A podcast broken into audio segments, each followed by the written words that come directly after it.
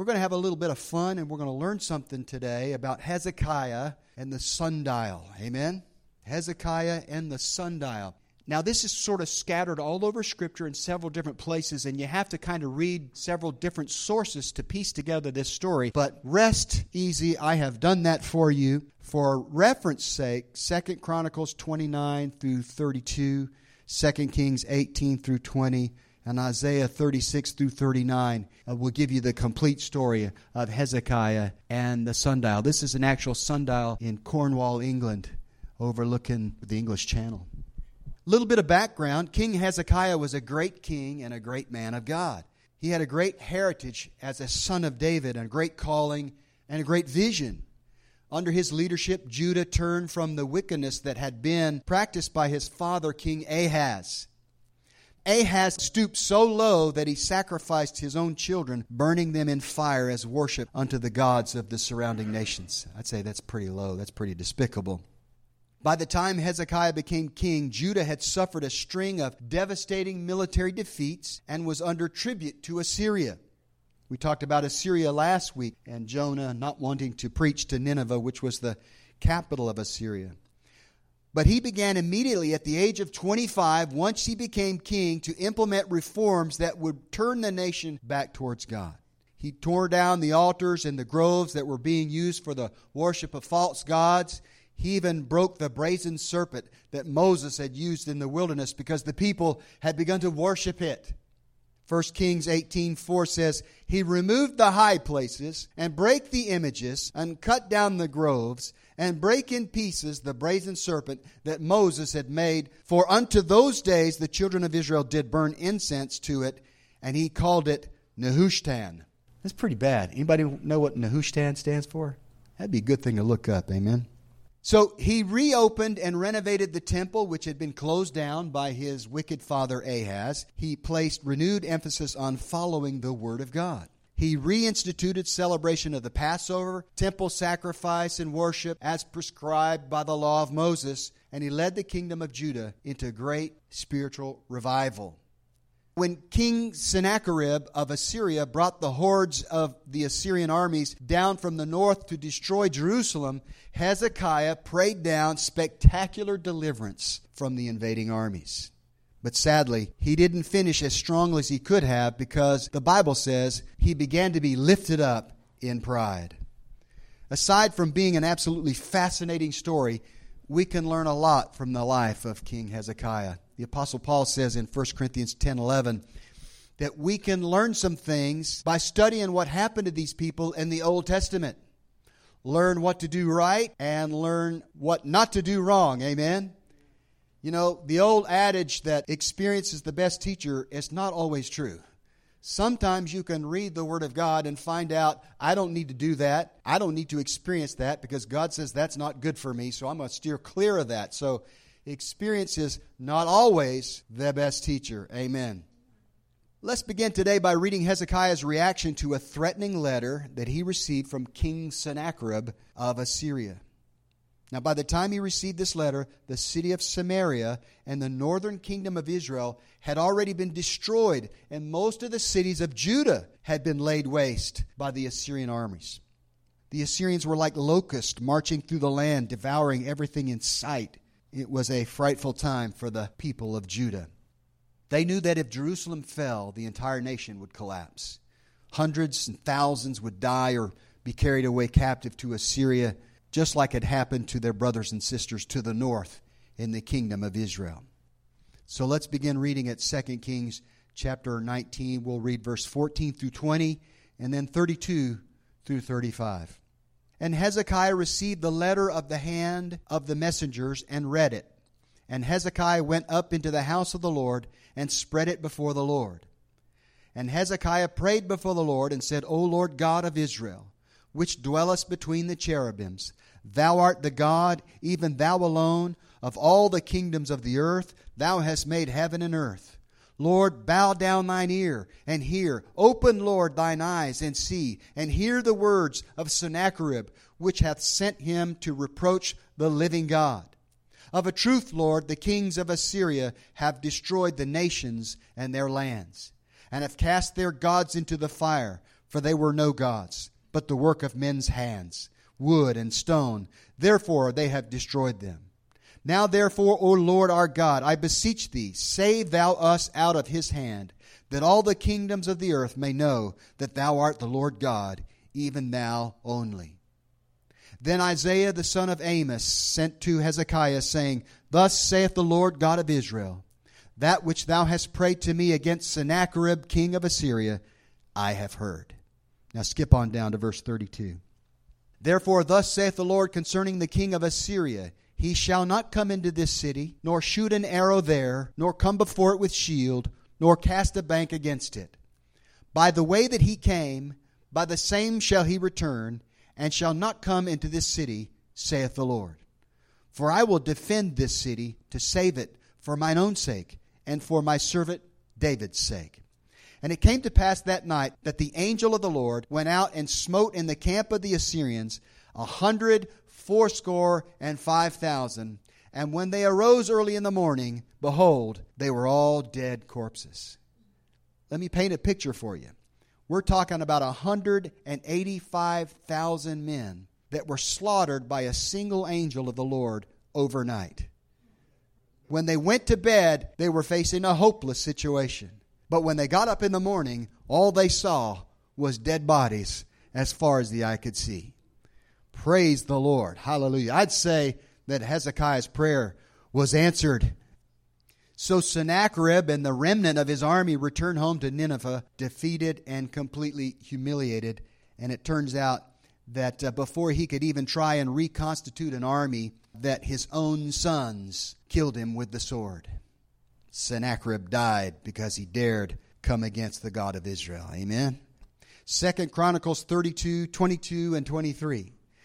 Thus the Lord saved Hezekiah and the inhabitants of Jerusalem from the hand of Sennacherib, the king of Assyria, and from the hand of all other, and guided them on every side. And many brought gifts unto the Lord to Jerusalem, and presents to Hezekiah, king of Judah, so that he was magnified in the sight of all nations from thenceforth. So Hezekiah became instantly famous and fabulously wealthy when news of this spectacular deliverance hit the surrounding nations. You might say he became the it king for that generation. He was the guy to know. Everybody wanted to hang with him. Everybody wanted to get to know the king who prayed down the angel of God that slaughtered the armies of Assyria in a single night. Praise God. I guess I'd want to meet the guy too. Then verse 24 says, In those days Hezekiah was sick to the death and prayed unto the Lord, and he spake unto him, and he gave him a sign. But Hezekiah rendered not again according to the benefit done unto him, for his heart was lifted up. Therefore there was wrath upon him and upon Judah and Jerusalem. Now the sign that he gave him is a reference to what happened with the sundial, which we'll get into in a minute. But because Hezekiah led Judah back toward righteousness as a nation, God began to bless him in every way imaginable. However, it seems that all of this spectacular success and this, you know, unbelievable deliverance went to his head and he became lifted up in pride. And he did not ascribe appropriate gratitude to the Lord for all the blessings that had been bestowed upon him and for this great deliverance. I think he began to think it had something to do with the way he prayed and the way he managed the kingdom. You know, he was lifted up in pride. Thus he opened the door for the enemy to bring sickness and impending death into his life. 2 Kings chapter 20 verse 1 through 11. In those days was Hezekiah sick unto death, and the prophet Isaiah the son of Amos came to him and said to him, Thus saith the Lord, Set thine house in order, for thou shalt die and not live. How'd you like to get that kind of word from the Lord? Then he turned his face to the wall and prayed unto the Lord, saying, I beseech thee, O Lord, remember now how I have walked before thee in truth and with a perfect heart, and have done that which is good in thy sight. And Hezekiah wept sore. And it came to pass, afore Isaiah was gone out into the middle court, that the word of the Lord came to him, saying, Turn again and tell Hezekiah, the captain of my people, Thus saith the Lord, the God of David thy father, I have heard thy prayer, I have seen thy tears. Behold, I will heal thee. On the third day thou shalt go up unto the house of the Lord. And I will add unto thy days fifteen years, and I will deliver thee and this city out of the hand of the king of Assyria, and I will defend this city for mine own sake and for my servant David's sake. Let me stop right here and mention this. This was a revelation to me years ago. Most people think that King Hezekiah was just an old man trying to tweak out a few extra years in his life. But if you study it out, you find out at the time of this incident, Hezekiah was only 39 years old. 15 years only puts him up to 54, hardly what one would call a long lifespan. Amen? And Isaiah said, Take a lump of figs. And they took and laid it on the boil, and he recovered. Evidently, he had a boil that was sucking the life out of him. Amen? A poultice is a centuries old home remedy, which in this case was recommended by Isaiah to draw out that infection and speed up the healing process. Amen? So don't say that men of God never advocate medicine. Hezekiah advocated a poultice. How many people have heard of a poultice? Raise your hand. How many people have no idea what I'm talking about? You're not from the country then, because there's country people that still do that to this day. All right, let's pick it up verse 8. And Hezekiah said unto Isaiah, What shall be the sign that the Lord will heal me, and that I shall go up into the house of the Lord the third day? And Isaiah said, This sign shalt thou have of the Lord, that the Lord will do the thing that he hath spoken. Shall the shadow go forward ten degrees, or go back 10 degrees? And Hezekiah answered, It is a light thing for the shadow to go down 10 degrees, nay, but let the shadow return backward 10 degrees. Now, let me digress a little bit because this has to do with the passage of time and the motion of the earth and its revolution around the sun and some pretty fascinating concepts. I am confident that Hezekiah was aware that Joshua had petitioned the Lord in a similar manner, only Joshua said, I want you to stop the sun. I need as much daylight as possible to finish this battle. And the Lord answered his prayer. Joshua chapter 10, verse 13. And the sun stood still, and the moon stayed until the people had avenged themselves upon their enemies. Is not this written in the book of Jasher?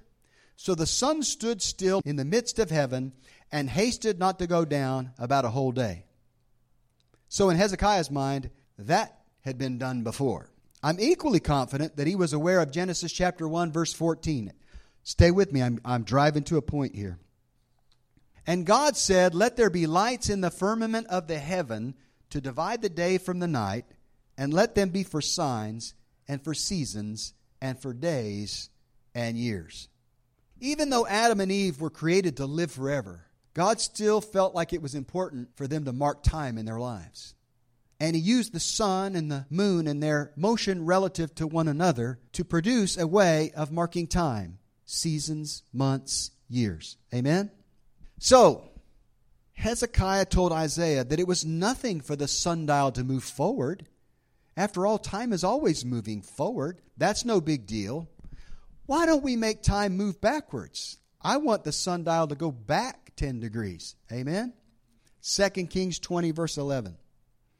And Isaiah the prophet cried unto the Lord, and he brought the shadow 10 degrees backward by which it had gone down in the dial of Ahaz. Okay, I'm going to throw some science facts at you. Just don't lose your mind on me, okay?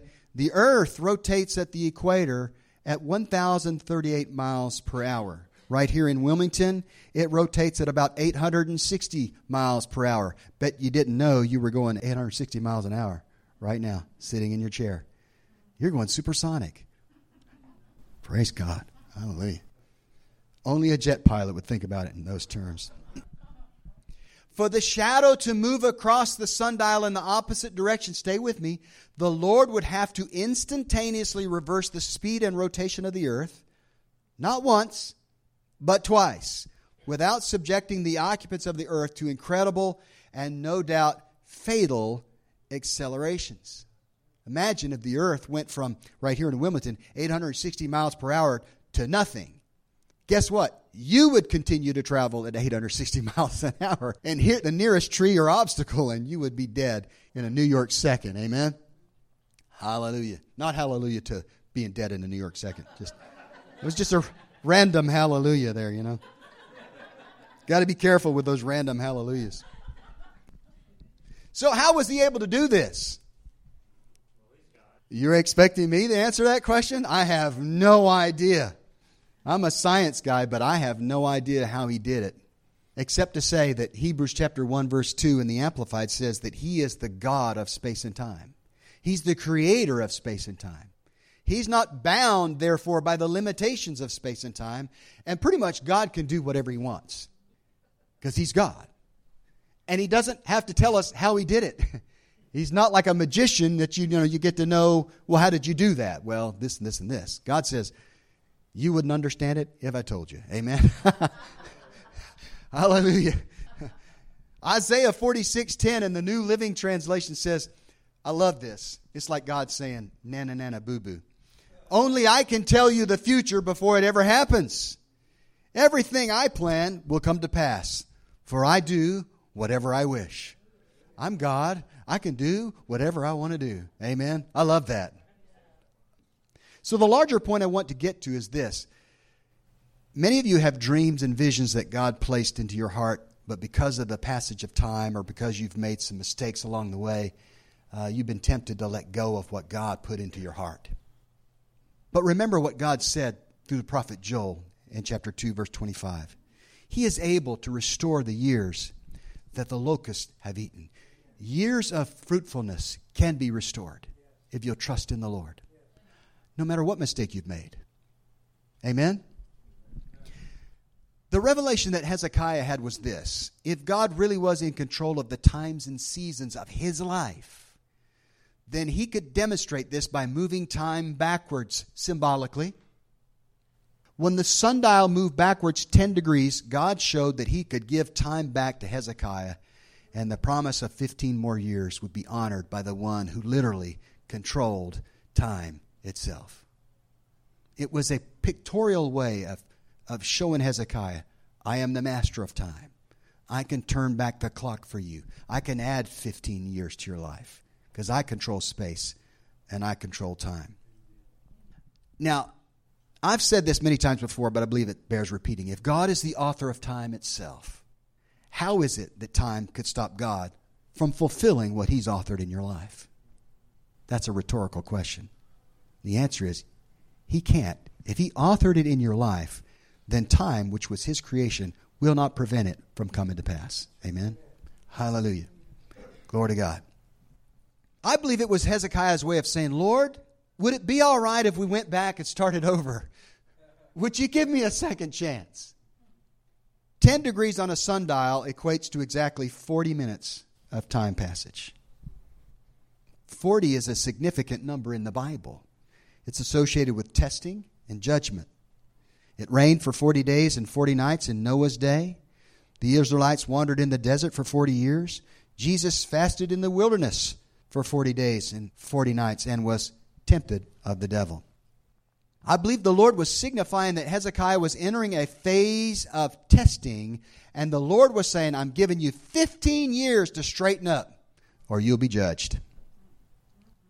But shortly after this great deliverance, the spectacular sign from God, and his miraculous healing, Hezekiah once again was lifted up in pride.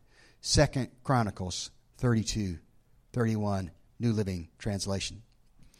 However, when ambassadors arrived from Babylon to ask about the remarkable events that had taken place in the land, God withdrew from Hezekiah in order to test him and to see what was really in his heart. So during this visit, Hezekiah foolishly showed the ambassadors from Babylon, who are now the reigning empire of the world, he showed them all the treasures and all the glories of his house and of the temple. When Isaiah found out about it, he went to Hezekiah. He prophesied to him that all the treasure and all the glory of his house would be taken away, and that his sons, who had not even been born yet, would be carried away slaves to Babylon. Hezekiah at this point had become so self centered. Listen to his reaction. His response was this The word of the Lord is good.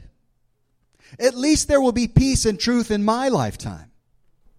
I think that's the epitome of self centeredness, that he didn't even care that his future progeny would be sent into slavery because of his actions. That was not a repentant attitude. And thus, how many know that after 15 years, Hezekiah died at the age of 54? A young man. Plenty of life left in him. Another 20, 30 years he could have went on. And even though he did great things for God and turn the nation back to God and to the Word of God and spark revival in the nation of Judah, he could have done so much more. So, my admonition to you when it comes to your dream, your desire, whatever it is you feel like God has placed in your heart, don't get to the point where you elevate your dream above, above the call of God itself. Do you follow what I'm saying? Don't lose sight of the fact that there was a reason that God was blessing Hezekiah. He was to look for the kingdom connection. I'm blessing you with all these blessings so that you can advance the kingdom of God like you did in the early part of your reign. But he didn't do that. He squandered it. He became lifted up in pride, uh, basically wallowed in his riches, and became so self centered that he was no longer usable by God. So after 15 years, 39 plus 15, 54, he was judged and went on to be with his fathers, as they say in the Old Testament. Amen. He failed to see what Pastor Jentezen Franklin calls the kingdom connection.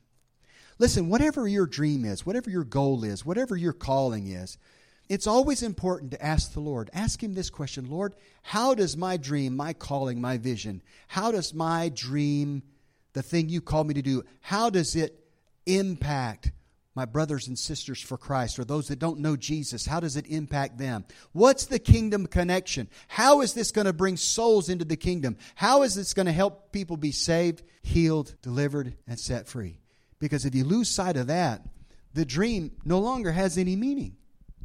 The dream is a means to an end. God puts a dream in your heart so He can advance the kingdom of God in the earth you can do your part to advance the kingdom of God in the earth. So don't venerate your dream above the calling of God itself and lose sight.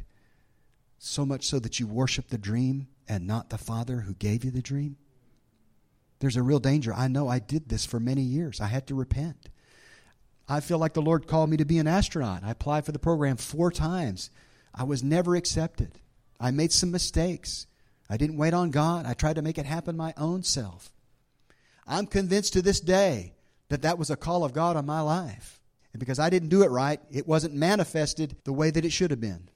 But now that I've repented, turned my life over to the Lord completely, turned my dreams over to Him, I'm trusting Him to bring that to pass in a way that only He knows He can do it. Amen?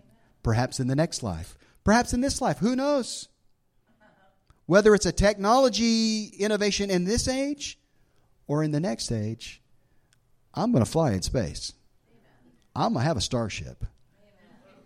And you may think that is delusional, but I'm telling you, if the Lord gives you a promise, He will not forget His promise. Amen. Make it so, number one. Yes. Praise God. Hallelujah. Well, as my pastor back in Shreveport used to say, did y'all get anything out of this? Amen. Hallelujah. Let's close it out in prayer. Heavenly Father, I thank you for all the people here. I especially am mindful of all the dreams that are represented here. I speak a blessing over every dream and every heart. And I ask also, Father God, that you would admonish us not to venerate our dream above the Father's purpose, above the Father's heart. Always look for the kingdom connection. Always look for how it impacts people for the gospel of Jesus Christ. That is our prayer, and we pray together in agreement. In Jesus' name, amen. We believe in God the Father. We believe in Jesus Christ. We believe in the Holy Spirit. And He's given us new life. We believe in the crucifixion. We believe that He conquered death. We believe in the resurrection and he's coming back again. We believe.